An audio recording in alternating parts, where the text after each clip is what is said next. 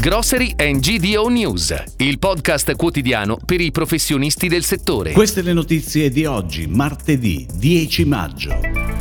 I discount fanno da traino alla marca del distributore. Cibus chiude oltre le aspettative, a livelli pre-pandemia. Parma Reggio una grande realtà che cresce, ma attenzione all'esposizione. Macfruit 2022, volano le presenze. Oltre 400.000 assunzioni previste a maggio dalle imprese. La spinta dei discount alla conquista di quote di mercato spinge la crescita della quota di marche del distributore a discapito delle altre. Negli anni i discount, partiti inizialmente offrendo prodotti che utilizzavano il prezzo come driver, relegando la qualità non alla cima della lista dei requisiti fondamentali, si sono poi strutturati. Ora la marca del distributore è un elemento di fidelizzazione della clientela al negozio. A pagarne le conseguenze è l'industria di marca. Il consumatore infatti rimane fedele al leader solo finché l'alternativa, per prezzo e qualità, non lo rende superfluo.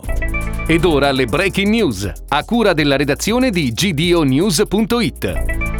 Cibus chiude alla fiera di Parma tornando ai numeri pre-pandemia. Sia la presenza di espositori che di visitatori hanno infatti superato le attese di Fiere di Parma e Federalimentare, che organizzano il salone dedicato al cibo made in Italy. La vera novità di Cibus 2022 è proprio che la crisi ha dimostrato la solidità delle imprese a carattere familiare del nostro paese. La domanda che continua a crescere in doppia cifra ormai da oltre dieci anni da parte degli importatori e distributori ha imposto agli organizzatori di calendarizzare Cibus anche anche nel 2023 dal 29 al 30 marzo in armonia con l'altra grande fiera del Made in Italy, il Vinitaly.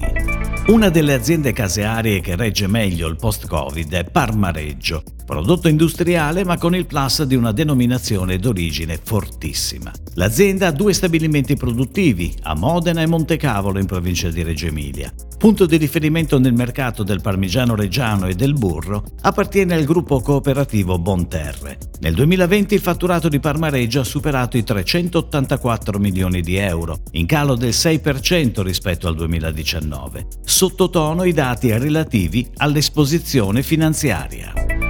Chiusura col botto per MacFrutto 2022. La tre giorni dedicata all'ortofrutta ospitata alla Rimini Expo Center ha chiuso con 38.500 presenze, registrando una crescita del 18% sull'edizione di settembre 2021. Ma al di là dei numeri è stata la grande qualità dei visitatori quello che ha contrassegnato questa 39esima edizione, frutto di un ritrovato interesse per la produzione ortofrutticola italiana da parte della distribuzione europea, così come di un incremento dei visitatori esteri. Le imprese italiane a maggio hanno in programma oltre 444.000 assunzioni, nonostante le prospettive sempre più incerte per il secondo trimestre. A delineare questo scenario è il bollettino del sistema informativo Excelsior, realizzato da Union Camere e Anpal. Le maggiori opportunità di lavoro nel manufatturiero sono offerte dalle imprese della meccatronica, 17.000 ingressi programmati, seguite dalle imprese metallurgiche e dei prodotti in metallo, 14.000, e infine da quelle alimentari, bevande e tabacco, 11.000. Ben più elevate le occasioni di lavoro offerte dal settore dei servizi, con 345.000 ingressi programmati. Si chiude così la puntata odierna di Grocery and GDO News, il podcast quotidiano per i professionisti del settore. Per tutti gli approfondimenti vai su gdonews.it.